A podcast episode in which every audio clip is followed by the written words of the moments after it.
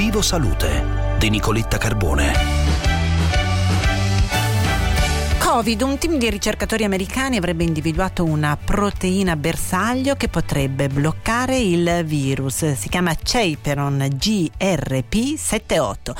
Lo studio pubblicato su Nature lo commentiamo oggi con il professor Marco Falcone, ordinario di malattie infettive all'Università di Pisa e segretario della Società Italiana di Malattie Infettive e Tropicali. Professore, buongiorno. Buongiorno a voi. Allora, um, studio interessante. Che cosa ci dimostra? Dimostra sostanzialmente, partiamo da come il virus infetta le cellule umane, cioè si lega a un recettore delle nostre cellule che si chiama A C E due e poi tramite ingresso, tramite il legame con questo recettore entra all'interno delle nostre cellule, si replica nelle cellule, porta a morte la cellula stessa, replica, e quando la cellula umana muore decine e decine, centinaia di nuove copie del virus vengono liberate in circolo. Questo è il sistema con cui il virus si replica velocissimamente nel nostro organismo. Per fare ciò, questi ricercatori hanno identificato un, um, una proteina, quella di cui lei appunto parlava, che appare cruciale nel meccanismo di ingresso del virus all'interno della cellula.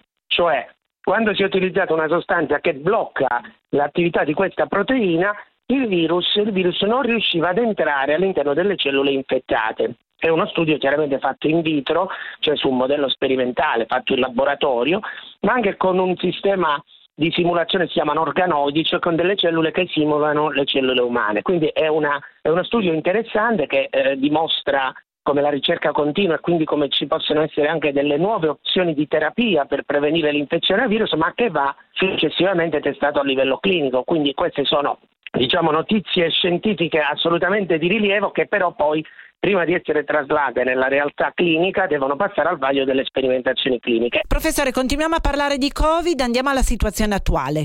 Il trend in questo momento in molte regioni è di un incremento del numero dei casi registrati, numero di infezioni, ma anche del numero degli accessi ospedalieri e anche dei ricoveri. Non parliamo di numeri eh, diciamo spropositati o di numeri per, in questo momento, di allarme, però c'è questo trend di un incremento del numero dei casi. Ciò è legato in primis alla circolazione di alcune sottovarianti di Omicron, hanno dei nomi anche abbastanza fantasiosi, ma comunque ne esistono vari, esiste tutto una un insieme di sottovarianti del, della variante Omicron che riescono ad evadere la risposta immunitaria e quindi infettare anche chi è guarito di recente dall'infezione. Stiamo vedendo qualche persona che è anche guarita qualche mese fa e adesso si reinfetta. Tuttavia ad oggi non vediamo un incremento, un aumento di gravità, però è necessario monitorare e ricordare comunque che le fasce a rischio, diciamo anziani, fragili, malati oncologici, con patologie respiratorie, oltre a doversi vaccinare con diciamo il, il booster attivo sulle varianti, hanno anche la possibilità di essere trattati precocemente qualora si infettino con gli antivirali. Al Covid si associa l'influenza, che quest'anno ha dei dati eh, differenti degli ultimi due anni. I dati preliminari mostrano un'incidenza molto alta, ci aspetta un'epidemia influenzale quest'anno più importante, quindi sarà importante anche vaccinarsi per l'influenza.